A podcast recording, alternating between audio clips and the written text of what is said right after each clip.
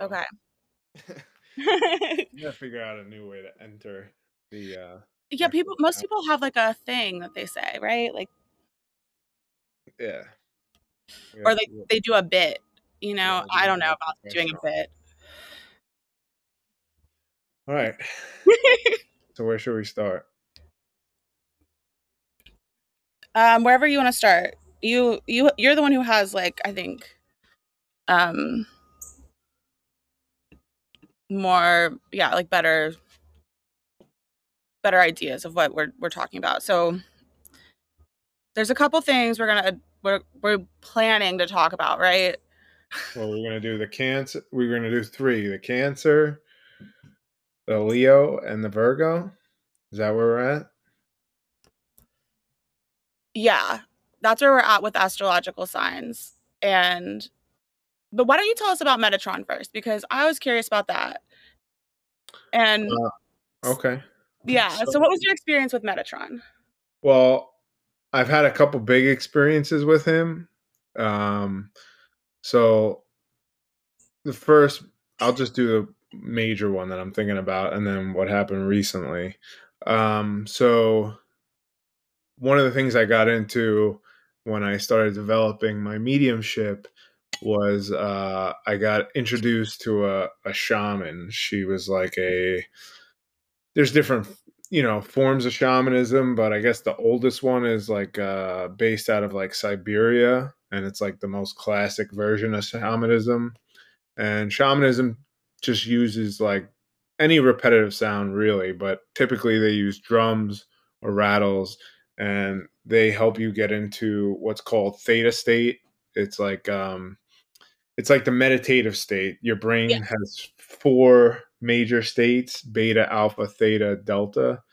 Um, beta is like when you're active, like if you're gardening, you're like moving your body around and you're like paying attention. Uh, alpha is like when you watch TV, like you're aware of what's going on, but you're kind of sedated. Gotcha. Um, and theta is like meditation, and delta would be sleep. okay. So when I got into all that, um, she kind of introduced me or told me through journeys and stuff, work I did with her that, you know, one of my, I guess, abilities or um, reasons for being here is to help people pass. Um, and it's called a psychopomp. That's what they call it in Yeah. They also have like death doulas. Like that's is that yeah, like not only just people here who are passing, but but also like other yeah, like, like, if spirits are stuck or um there's a lot of things. Or spiritual attachments or different entities. And um anyway i kind of went through this like whole i would say it was like a two year period where i pretty much thought i was losing my mind or at least schizophrenic. And um i would just be really aware of all these like kind of spirits lingering and um you know she taught me that you know when you're vibrating a certain way that like you almost become like a light to like spirits who are lingering or stuck here. And what happens is they'll they'll attach to you because they mistake you for the light. And she told me that i would go through like a whole initiatory process you know i didn't think it was going to take like two three years yeah but like it's not, and it's not a linear process. Fine. yeah i don't know i just didn't think it would be like this you know it was really scary i mean i thought there was a you know there was a time where i really thought i just fucking lost my mind Yeah. um, you know i would just be really i would be like super aware and i would like feel the trees and just like so many things and i would feel like these spirits kind of lingering you know i worked in manhattan at the time so i'd be in the subway. You can only imagine what's down there. And um i would take on these spirits like i would feel them latch on to me and i would feel this like pressure in my chest and then i would have to like it was kind of like a practice you know like i would feel these spirits and i really had no control over it in a sense like they would just attach to me and then i would feel them with me and then it would like it would almost weigh on me until i you know got rid of them or help them you know i would compassionately send them to the light but you know it was like a process um and Hmm. it would just keep building and then they would get like it would it was almost like it was like warming me up you know it would like they would get harder and harder in a sense to help them pass or they would be like you know i would have like interdimensional beings that were like so weird you can't really explain it it was like almost like a like having them attached to you would almost be like a psychedelic trip because it was like they weren't from this reality Yeah. No wonder you think you're crazy. yeah so um anyone else would tell you you were crazy. Like if you went if if you reported this to a doctor, they'd be like, "Okay, you have psychosis." Like Yeah, well, I mean, like to be honest, I thought I really did because, like, you know, even the first, so the first time I actually worked with this woman, she told me all this stuff, like, you know, that I'm gonna have this in uh, initiation period, and she told me, so like when the first one of the first journeys I did with this woman, so a journey that she drums, and you kind of like I have my own experience, she has her own experience, and we kind of just talk about what comes up. Yeah. So like the first one of the first journeys I did with her, right? As soon as I close my eyes, I see this like being and he looked like um like Nosferatu. Do you know who that is? yeah, the like original Dracula kind of thing. Yeah, he looked like that.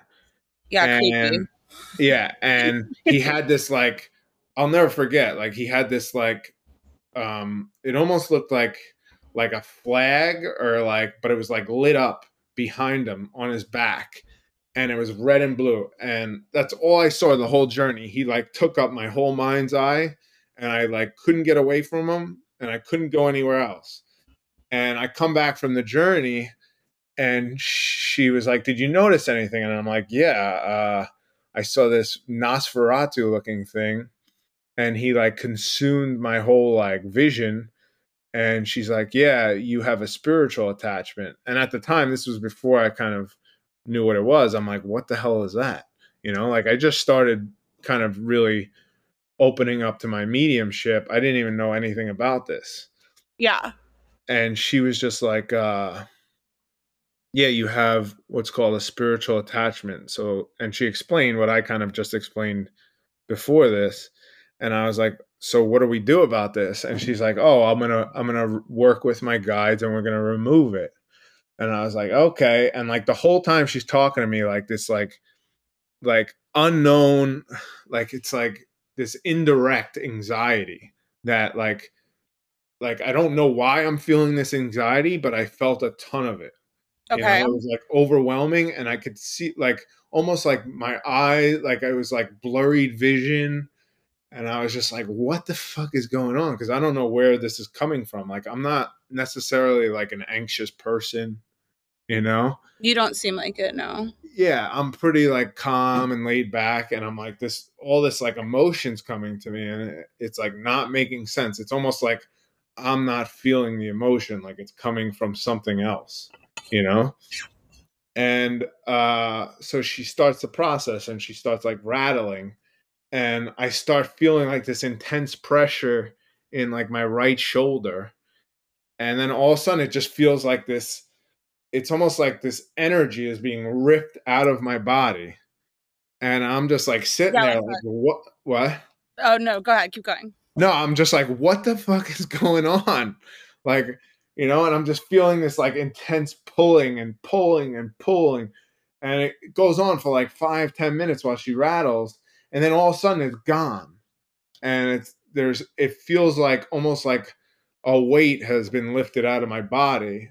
And it's like you didn't realize how heavy the weight was there until it was lifted, you know? Yeah. So And did you just like- keep seeing spirits and stuff after that? But or What was that? like did you keep seeing spirits after that like as much as you were before or did that kind of stop too? No, no, it, it got worse. But Oh. that was like the that was like uh you know, kind of like an awareness, like like holy shit, like what the fuck, you know? Like you don't realize it's kind of going on until it happens, I guess. Okay. Okay, I gotcha. And then um it kind of like blew my mind. I I just you know I didn't know what to think about it. Like part of me was like, am I crazy? Like, am I like, did I go down like some weird, you know, I don't know, schizophrenic like hole that I'm not aware of, like that I have in me? Mm-hmm. You know, like, and then like, who do you really talk to that about? Yeah, I don't know. I mean, yeah, you find somebody who's not who doesn't assume that you're insane, I guess. But I mean, this is this is almost 20 years ago. really, Like, yeah, so like I don't know. I was probably in my 20s. I'm 39 now. So maybe like 15, 16 years ago. wow, yeah, So like then like who did you talk to about this really? You know? yeah, I don't know because, I mean, when I kind of had whatever, um, I don't know if I would call it a spiritual waking awakening as much as I would call it like an ego death or something. Yeah. uh, that kind of led to more of a connection to spirit but oh no Yeah, I mean like I I and I'm not the person who's going to like really seek people out necessarily. Like I kind of I don't know. I, I that feels like vulnerable to me to like almost ask for help, especially then. Like now I feel like I would, but you know, yeah well that's what i'm saying is I don't know if I would like.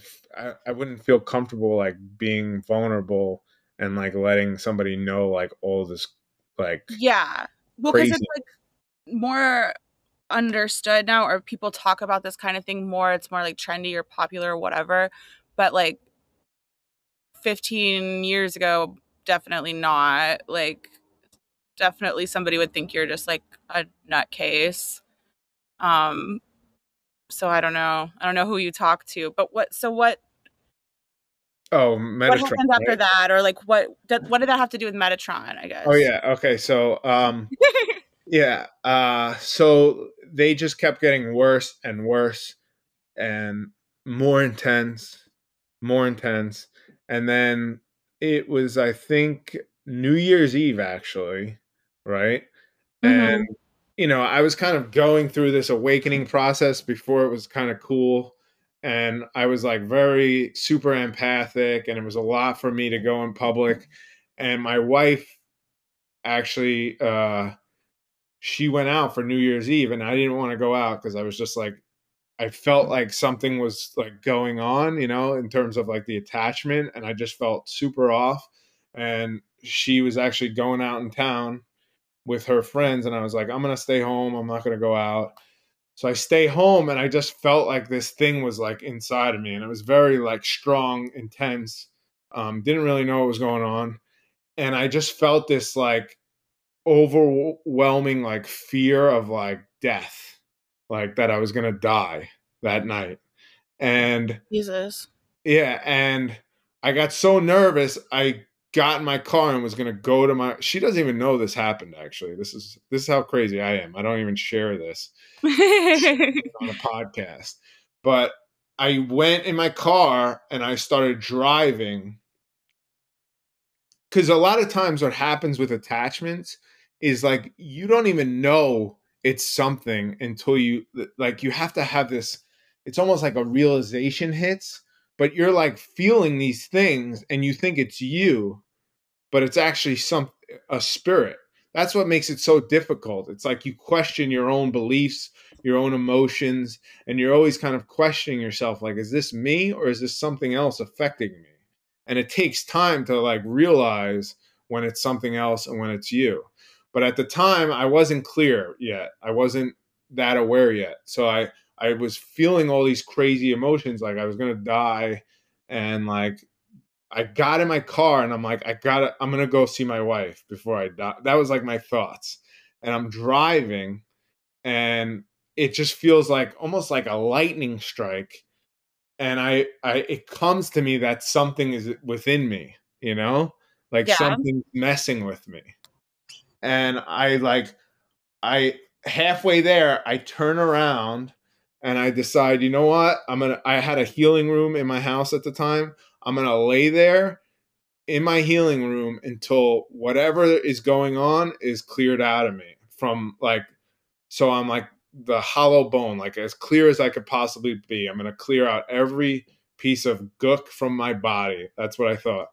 So I drive home, I lay on the bed, and I like started to like really freak out because whatever was within me was like messing with me. Like it was purposely like being hard on me in a sense. And I said like a prayer out loud. I said, I can't do this anymore.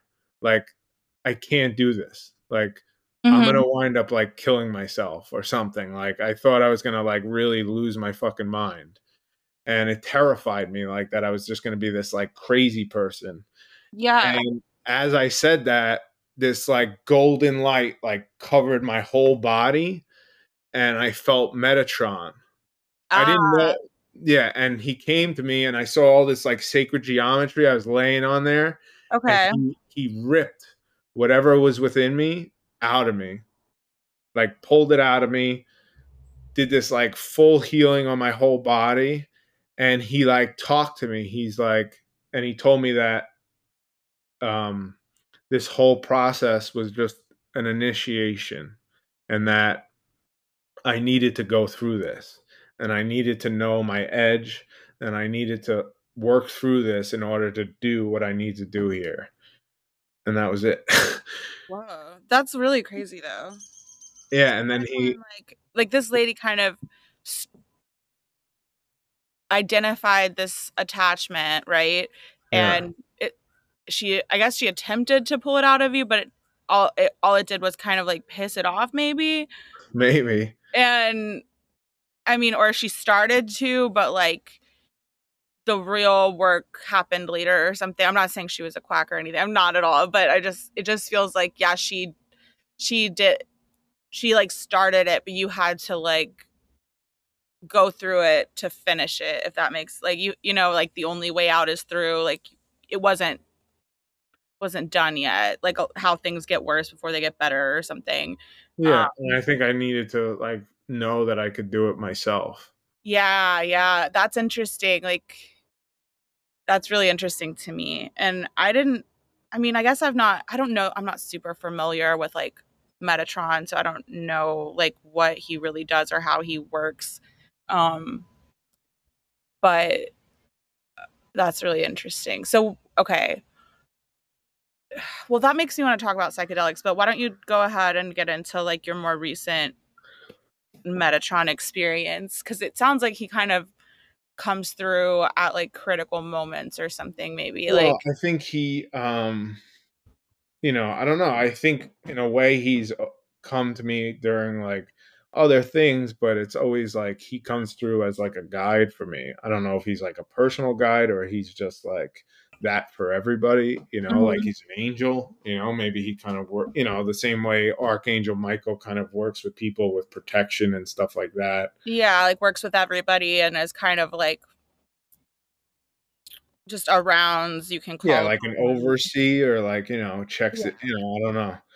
But um I was recently I I mean, I read this book a long time ago and I've kind of been drawn back to it. It's um Damien Echols, Angels and Archangels, cool. a Magician's Guide.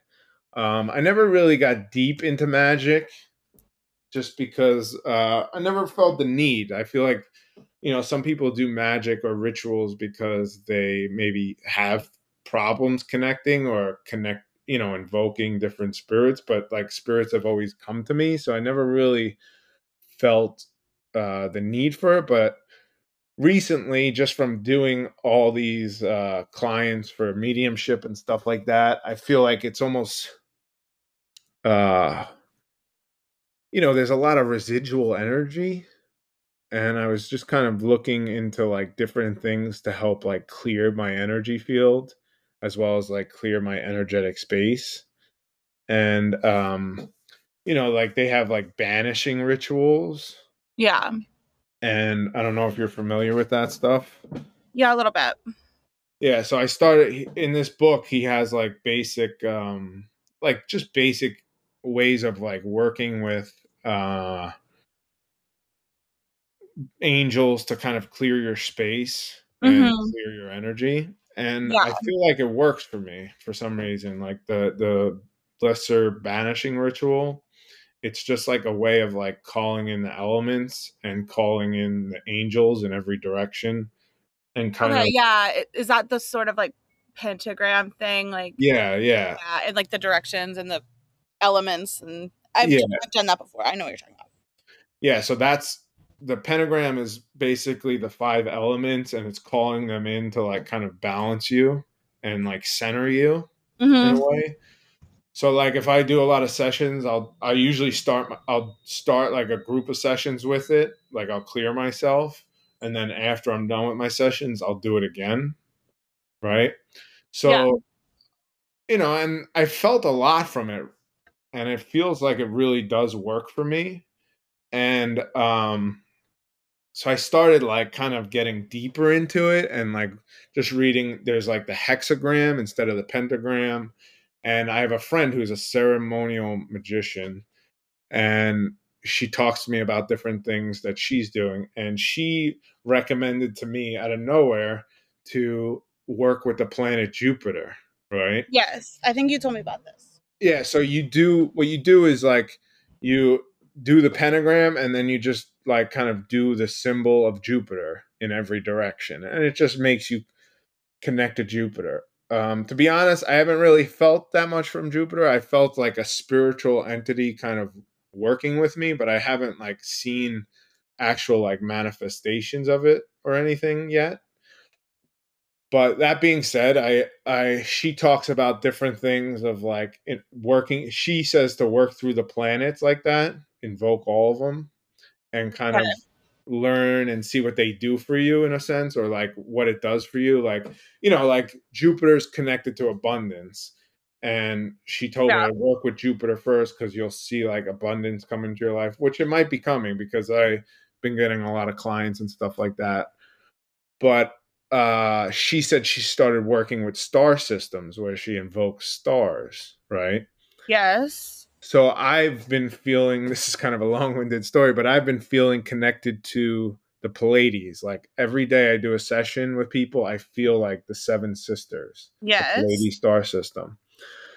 So I was laying in meditation and I said, you know, give me like a sign of something that I can work into my new program, you know, my new process as a symbol. And I saw Metatron and he gave me this symbol that looked like an N, right? Yeah.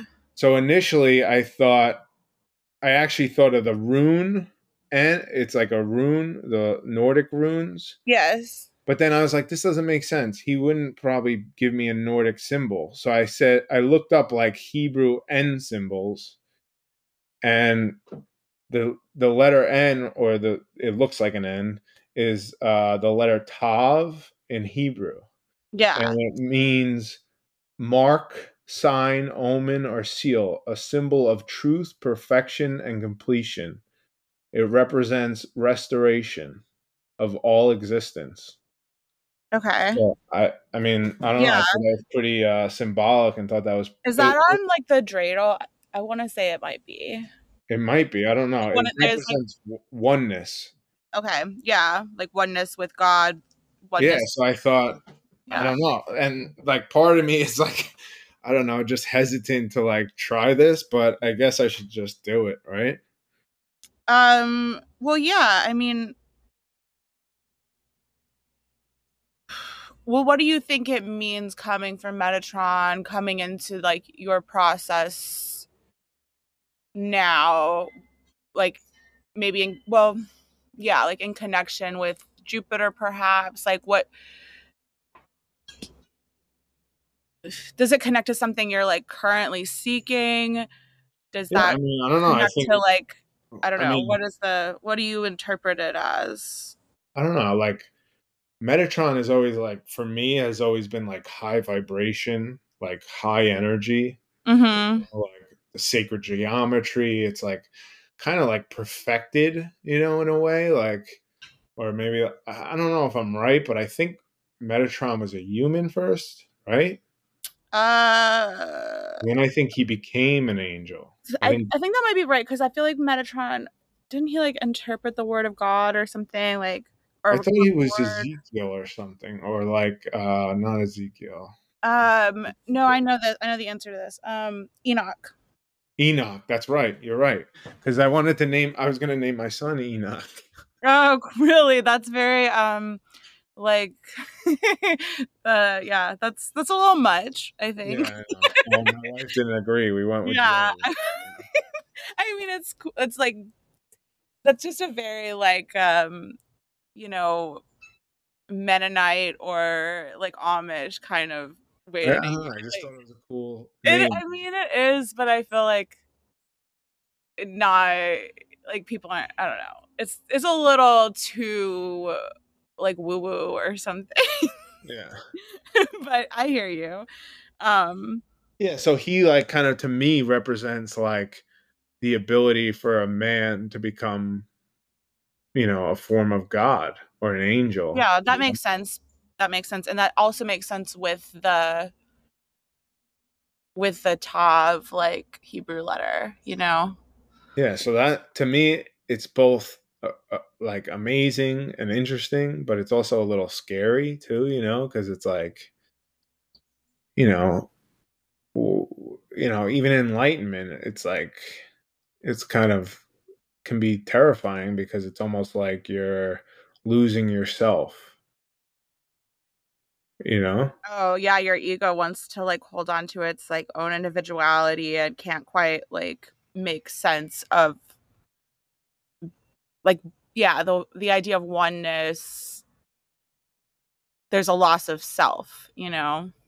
Yeah i mean That's anybody who's had an ego death experience knows that it's like there's a big moment of like being terrified you know yeah i mean yes but also like I don't know. In my experience with like an ego death kind of a situation, it is scary and uh, but there's also a bit of relief. It's kind of a dual thing at least for me like yeah, it's scary and I don't really like I'm definitely resistant to it cuz I have like you know, we all have like the ego drive and the like uh the need to feel like we're somebody special or something but then there's also like a relief that goes with it because it's like oh wow like i'm this is a universal like whatever problems i have are universal and it's not just me and i can forgive myself and i can like m- move forward or some or something like that. You know what I mean? Like, yeah, it's scary, but also there's something kind of beautiful about the idea that it's just like, I'm, you know, yeah, you're human and whatever mistakes you've made, you can you can forgive yourself for that. You don't have to like beat yourself up over it because I think that's like I mean, I think that's a lot of people's issue. It's like they want to do certain things, they want to achieve certain things, like they have dreams and whatever, but what holds them back is the idea of failure or um like the shame of like not being good enough or something. Um it's interesting. I never and something about like the ego death. That. I think you have you have this ability to kind of like just accept like the reality that yeah you will make mistakes and you you know you have been shitty to people and you've been shitty to yourself um like you've doubted yourself and all of that but there's some there's some relief in knowing that it's just a part of the the experience of like being like it's it's actually kind of boring and and everyone has this thing going on you know like that's the oneness like or the Buddhist idea that like we all kind of suffer. Um, and that's something that connects us all like some does that make sense? I don't I'm sure I'm not Yeah. No, I mean I think like to be honest, how you were just saying it, like I never even really thought about it necessarily like that. But it now that you say that, I feel that definitely. Yeah. But I mean in my experience, it's like this moment of like being terrified and then it's like the realization like it's almost like accepting your suffering you know like Yeah. look at, like you know look at jesus like you you suffer you die on the cross you accept it you're in hell temporarily and then And you're reborn. Yeah and then you're in heaven and then you're the son of god you know it's like exactly. And that's really beautiful, I think. And like that that's why I mean it's like a it's like a relief, you know. It it does sort of feel like I mean, I don't know, it's not like a lasting thing because if you're still like existing in the regular reality and going through life like you, you you know, the ego is still there, but when you have those moments of like that like aha kind of epiphany uh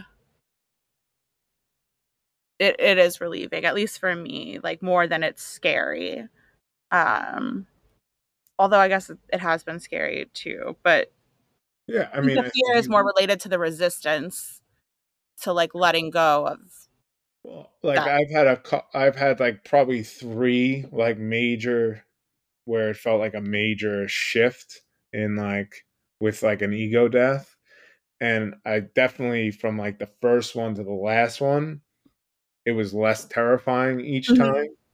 you yeah know? because I think you're more in your ego too. So like the more you're in your ego, the more of a traumatic shift it will feel like. yeah know? i mean then that's like the the whole point of like meditation i think is like to kind of subdue the ego and or at least like get comfortable with like what it has to say and not and like let it kind of flow through you and not like attach yourself to it as much. And I was going to mention this like thing about theta waves because I learned this recently. Um like I have ADHD and like whatever and I've been th- on this whole journey of kind of like learning what that actually really means. Uh rather you know, it's not that I'm just like scatterbrained and like distracted and late all the time. I lose my keys a lot. Like all those things are true, but but it's Yeah. like it's like this whole deeper kind of thing.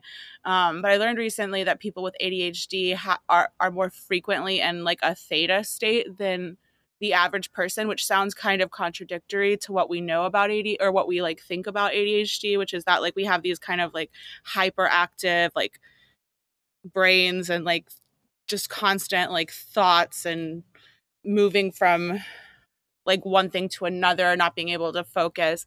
But the other side of it is that like people with ADHD can like hyper focus. And when you are like hyper focused on a task, um, you're kind of in this like theta state that most people have to like work hard to get into, you know, like you have to like practice meditation or you know, uh, a lot of people do it through like exercise or yoga or running or whatever.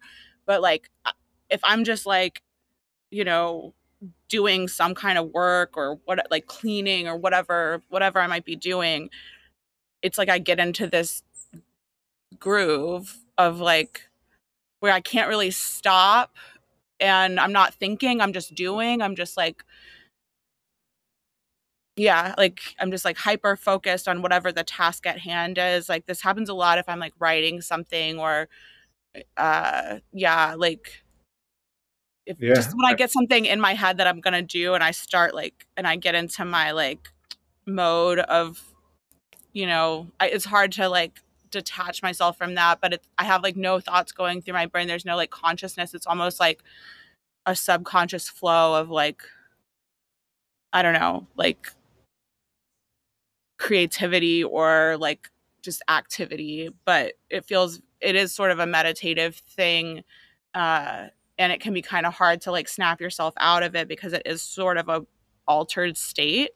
Um and I like need to do more research on this, but it's something I just learned like literally the other day and i thought that was really interesting because i'd never thought of it like that i thought of it more as like no i mean yeah. now that you say that i totally like that's how i am i do things in like you know like even me like if i'm doing i love doing like woodworking and yeah. like do building stuff like i literally like could spend i could probably work 16 hours like if I'm doing something like that I want to create or like that I want to build, it like just flows and time doesn't even seem real. Yeah, it's like exactly. you're just all of a sudden like last yesterday I was working on the, my doing my floors and it was like all of a sudden it's like seven o'clock at night. I didn't mm-hmm. eat or anything and I'm just like, what yeah. happened? You know? Yeah, that's exactly what I mean. Like and it can be as okay, so like even if you're like i don't know I, can get into this state just like doing like research on something like or like when i started learning tarot like i would just get like into like pulling cards and you know just like try you know figuring out how to interpret them and like asking different questions and like uh like not so much like doing any kind of like looking up of anything but just like yeah, like sort of talking to spirit, but I would like lose time. I would lose an entire day um, where I should have been like working or whatever. Um, and I'd look down and it was like five hours later and I was late for something and, you know, whatever. But, but it was just because I was like so kind of into what I was doing and, and I was learning something. I was engaged with it, but in this, not in like an active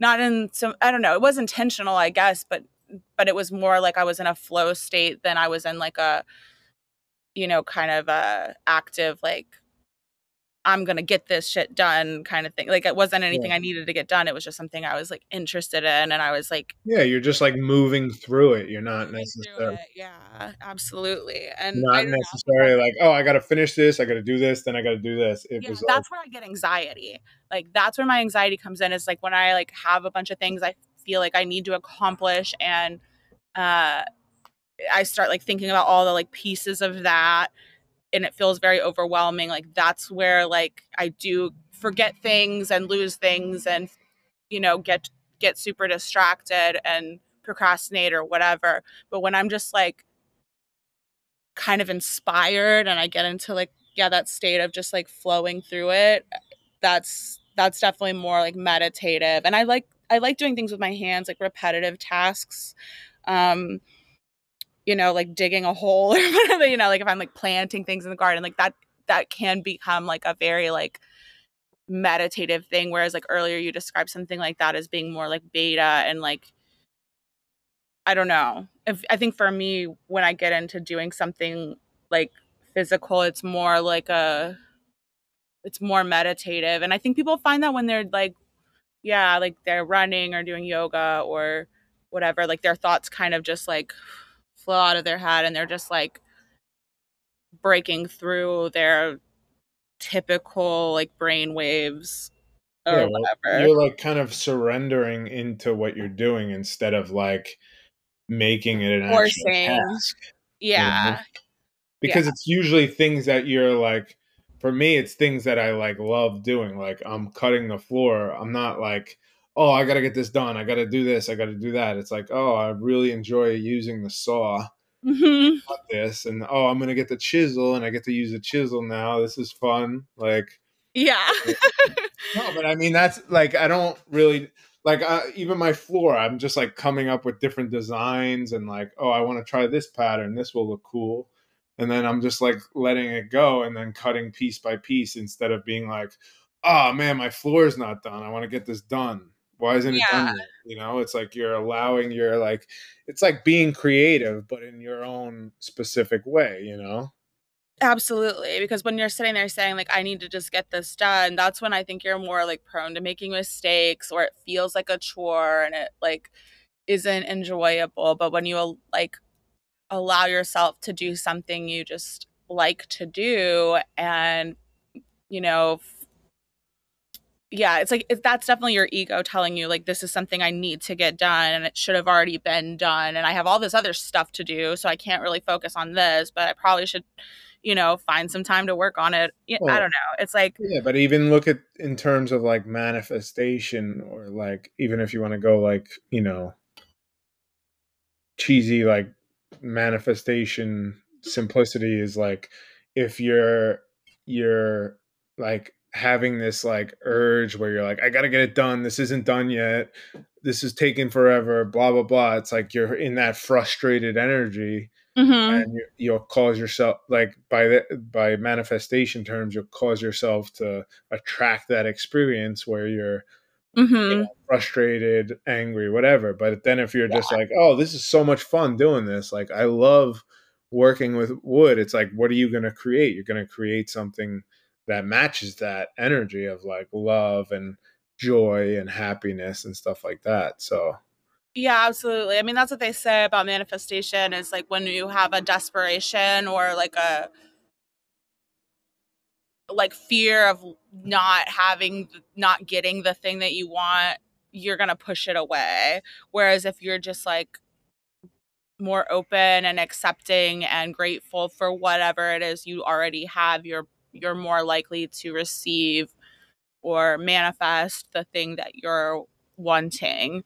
yeah. Um fear is not a good uh like yeah it's fear is not a good way to like welcome or be open to receiving anything i yeah guess is definitely what they say. And i i think that that's so true but it's hard in this world to like just do the things you like to do and flow because so much of the time we have a lot of responsibilities that really we probably don't care that much about or aren't uh don't align with our you know true authentic sort of uh needs and desires. So like you know you have to go to work and your job isn't really aligned with like who you are what you want to be doing so it's hard to be in that like open state you're definitely more in a state of like resistance and whatever but I don't know. yeah Um, that's just yeah something I've been feeling lately. Uh, I'm not that Well, I I hate my you gotta job, move. but You gotta focus on something. I mean, I don't know. You gotta try to like manifest. I mean, it's in terms of manifestation. If you're doing something you love and you're you're doing something you want to do, it will just naturally flow better. You know, or at least you know maybe there's just so much contradiction because your programming and your subconscious also like has these beliefs probably passed down from your parents that hmm kind of reinforce these ideas that contradict like really what you want you know absolutely. And also just like the fact that like I think a lot of people are more just like prone to be in a state of resistance or you know forcing themselves like I think you know especially if you've experienced any kind of like trauma or you had a kind of chaotic childhood you're more like you feel more comfortable or safe in a state of like chaos or drama or whatever. So it just is more natural for you to go to this place of like oh my god everything's shit and i'm so pissed off and i'm like you know and like kind of cause more of that.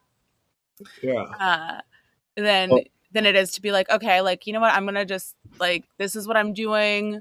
This is this is a responsibility but i'm gonna find a way to like you know see the good in it or find a purpose in it and i don't you know what i mean? Like there's there has to be a way to just kind of like surrender to the reality of things even if it's not what you necessarily want because the more you create like problems out of things you don't necessarily want to do uh the more problems you kind of open yourself up to in a way.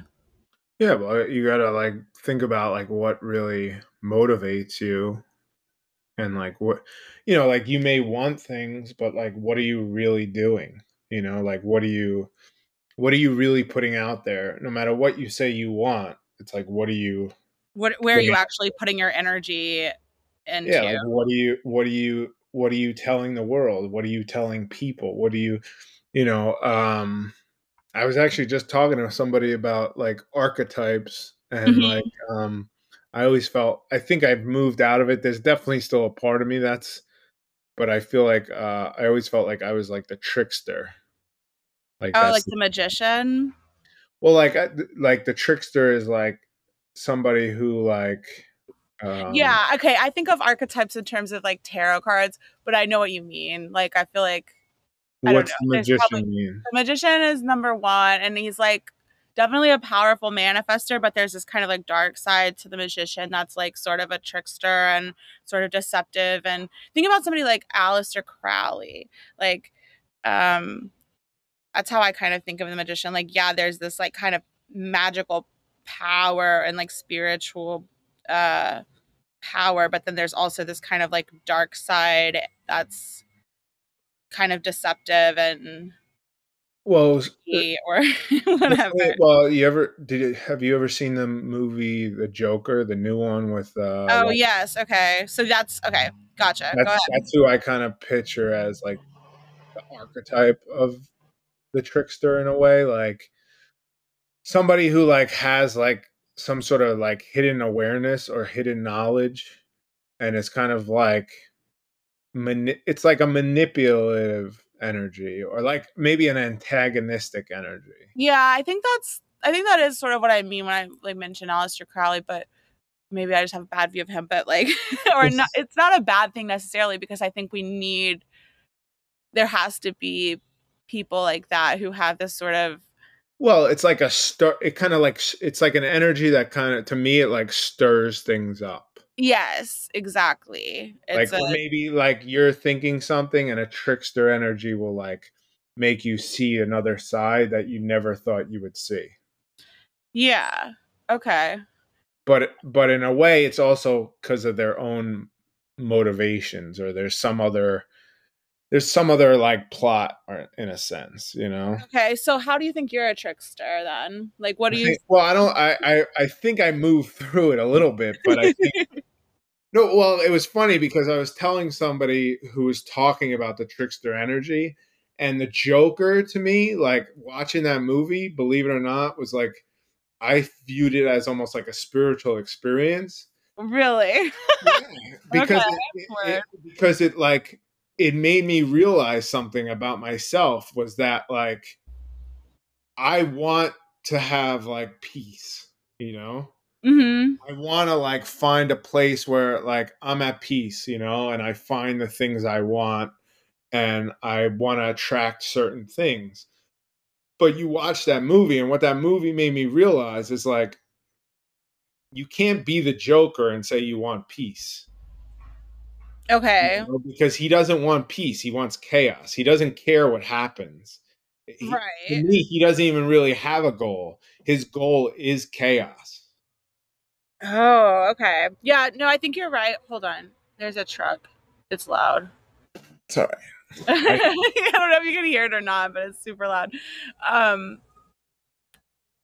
Well, that sounds sort of like an ego death, right? Like when you describe it like a spiritual experience and you like realize something about yourself like where like you say you want peace, but what you're really kind of giving off is like chaotic or perhaps like manipulation or Well, like if I'm antagonizing people, yes people, how much do I want peace? right no exactly that's what i'm saying it's like um yeah you like everything you're doing is sort of pushing away the thing that you think that you want and that was like my experience of an ego death right like it was like just the realization that i i have these certain like needs and like this desire for um whatever like it doesn't matter what the details are but um or i guess i just don't really want to get into it on here but um like everything i was doing the way i was behaving the choices i was making in my life absolutely didn't align with it and the thing that kind of hit me was I'd been having this recurring dream of um like driving my car into a body of water. And um, what do you um, think that means? well, I'll tell you. So I was having this recurring dream, but the thing about the dream was like I would drive my car into this body of water and it would be like I was just driving down a country road and I'd like swerve off into like a pond or uh and not like I'm in control of the car, right? But for some reason, I wouldn't be able to stop the brakes. But then once like the car's in the water, I'm usually able to like not only get out of the car, but I can like pull it out of the water. Um, so it was like this thing where it's like I wanted to delve into like the subconscious or like the spiritual my own like spirituality my own subconscious but i was trying to do it from the safety of or what I thought was like a safe place. Um so I wasn't ever really going there. Um and I was hold like I was holding on to things in the material world that just didn't allow me to really go there. So it, like I had like ego attachments to things that wouldn't allow me to really go into like uh, the underworld or whatever, um, which is something I think I needed to do to get like I think it was part of my like spiritual process or initiation or whatever. I don't know if I'm making sense because I'm trying to be vague about it. And maybe I should just say the details. But anyhow, I think I I think I was yeah, like, you know, a, I think a car, sort of like a house or something, it just represents like some sort of security. It's a it's just like a representation of like something you own and something that keeps you safe and sets you apart from like just you know say like taking you know a swim or taking a walk or whatever and like me trying to in my dream driving my car into water and feeling like i'm not the one in like i am the one in control but somehow i'm not in control it was like this representation that like I have to kind of let go of control if I'm going to like really explore my spirituality and my emotions and my subconscious and like the things that are subconsciously motivating me in my life that make me make decisions that don't align with like where I actually want to go. Um, yeah. You know what I mean? Like, like just like. Uh, you know like the work i was doing the job that i had like the relationship i was in these things that i was really attached to but also kind of resented because i felt like they held me back in a way but i didn't want to let go of them because i felt safe and secure there. And yeah i don't know it's like having i had that dream a number of times and i had this kind of realization where i connected that to a lot of just yeah a lot of the things the choices i was making and the things i was doing that didn't really they weren't true to me. Like I was just I was like working a job I hated. I was in a relationship where I was miserable. Um and continuing to stay in that place, I was never going to be able to really explore what, who I really was or do what I wanted to do. You know? Um Yeah, I mean, I don't know. The first thing I felt like when you told me that is like I thought like um like the car to me represents you and the body of water kind of represents your emotions. Mm-hmm, yeah.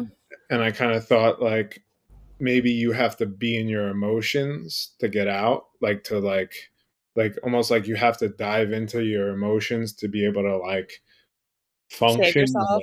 yeah. No, yeah, like, definitely that. Yeah, absolutely. Cause, I mean, because water does represent like the emotions, but I don't know. There was something like very impractical about it. And I had one one dream, like the last one I had, and I had many of these over the course of a couple of years. Um, the last one I had that like as I like am getting out of the water, there's this guy who is like this guy in a truck with like a trailer.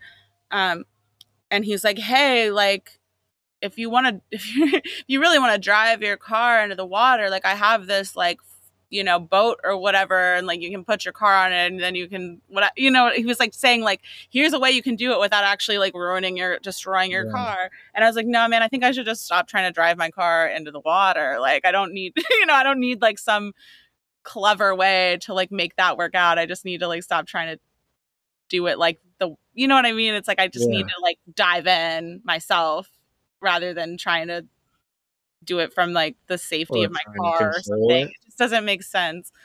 Um, like I need to make the conscious choice to do that if rather than like just like accidentally uh, I don't know. no, I get it. I get yeah, it. it's really silly, but control it.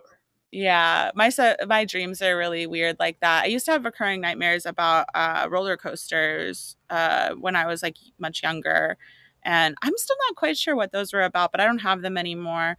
Uh, I mean, I think yeah, probably I just have like a, I just had like a desire for like drama and like I was on an emotional roller coaster and I, yeah, uh, you know, needed to get the fuck off of it, but.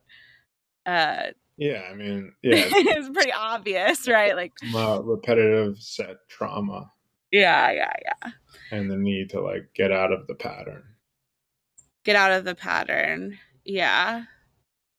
Um i don't know. Yeah. It's so interesting though. So the joker to you helped you realize that like you were being kind of a like an antagonist or um a trickster or whatever and so what well, like the culmination of the movie, um, you saw it. He like shoots the guy at the end, and then he kind of like just sits there while chaos is going on, and it's like he didn't have a goal. Yeah. He just wants chaos. There's no like real intention. Yeah. So like, so then it made me like kind of analyze like why am I antagonizing people, and it's because of control. You know, when you antagonize people, you kind of like get them to react on an emotional le- level instead of like on a logic or like in their own safe way. They they react based off of me kind of like manipulating the group or the the you know whatever. So it's like what am i doing that for? You know and it kind of made me look at like codependency and stuff like that and how it connected to like codependency because i feel like in a way i'm kind of connected to codependency based on like emotional trauma of like my parents and how they yeah like a lot too. of their a lot of their um you know like everyone thinks of codependency in terms of like alcohol drugs or whatever but it's also like there's also like emotional codependency where you kind of like people control you based off of like their emotional state and stuff yeah. like and I feel like I kind of like from being involved with that from my parents i feel like i kind of like can you you know i know how to i know how to read people and i know how to like motivate people. And even in my career it's like when you're in control of a group you know it's kind of like if you know what makes everybody tick you know you know how to motivate people.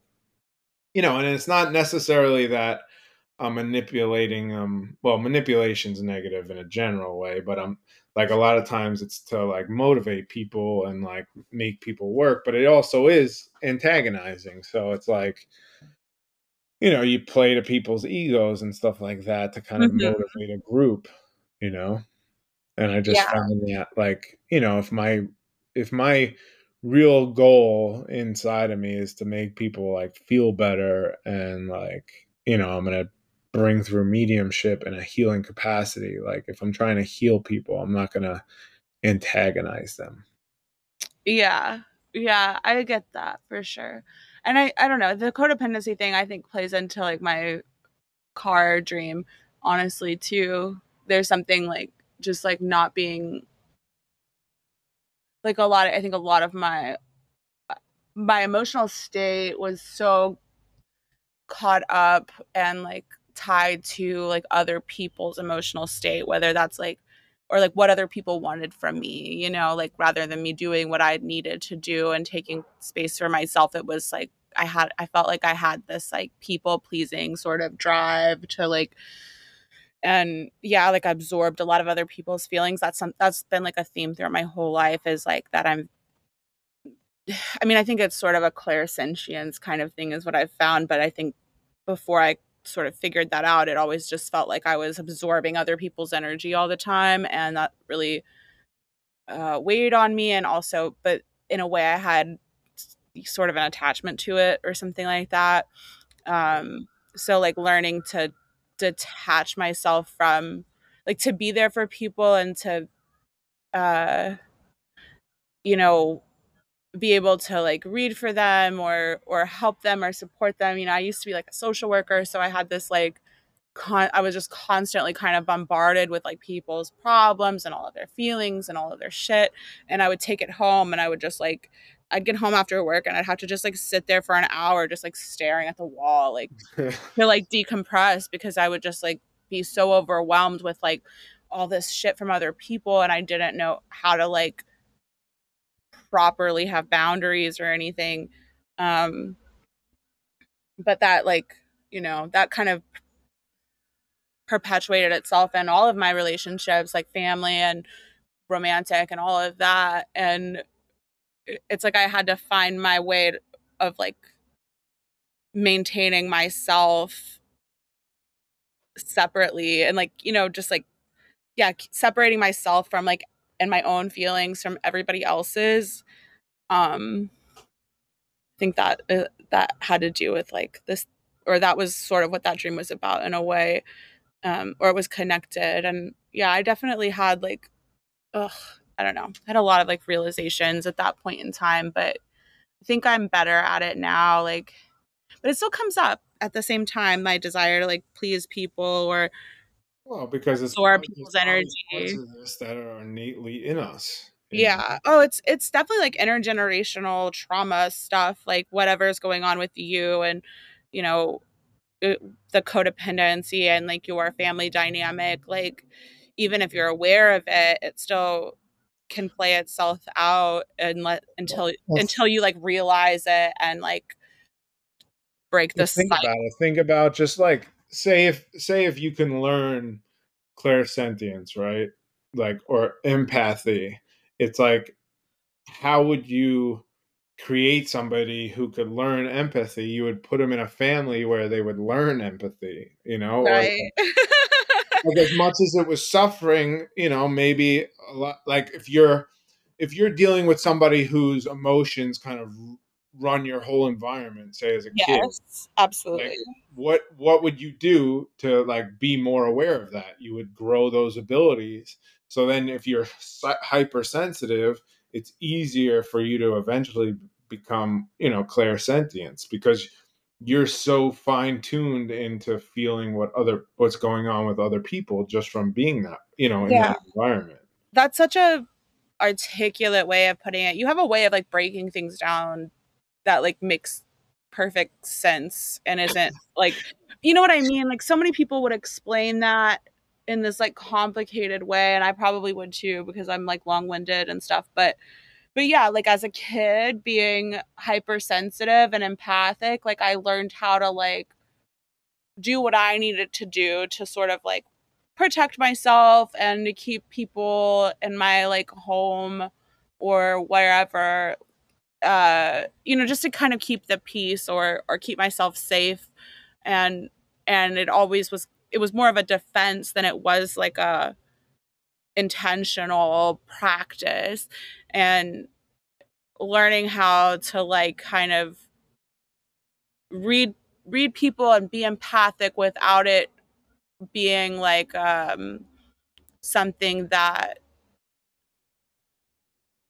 like I absorb and I take I take in like and hold on to um well you're you're see the thing is it's like when do you learn something when you like really have to you know like if yeah yeah i'm saying if it's like based on your survival you're gonna you're gonna get better at it than if it's like oh i'm just trying to learn something You know, it's like yeah, yeah, yeah. I think I mean I think it was all useful. I, I like the way that I grew up and like the the dynamics like the, I mean it goes beyond just me growing up. It goes to like how my parents grew up and how their parents grew up and like it goes back probably many generations the kind of uh yeah like the the, the dynamics go back a long ways.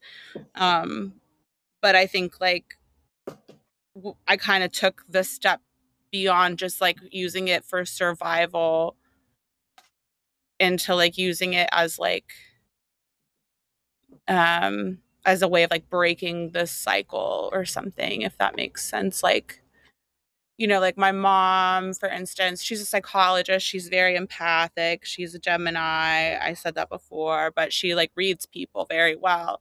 Um and i think it i think it definitely came out of like uh like learning that skill came out of a sort of need to survive um and and being in survival mode or whatever um, even like going to school and like becoming a psychologist like that was out of sur- being in survival mode. Like she you know she like yeah. needed to have like a, a job that would support herself and two kids and get her out of like a like poverty. Um and you know i think I could have gone the same route and I think that like was expected of me in a way, but I think that there's like what I had to learn was, you know, that I don't need to be in survival mode, you know, like I can break free of that and I can still I can still serve the world, but I serve the world like better if I take care of myself first and I'm aware of myself and I'm true to myself uh, rather than just like trying to constantly like yeah like take care of everything else and make sure everybody else is okay. Like that's like the women in my family like period. They're like they're like not they will totally neglect themselves and their needs in order to make sure that everybody else is okay.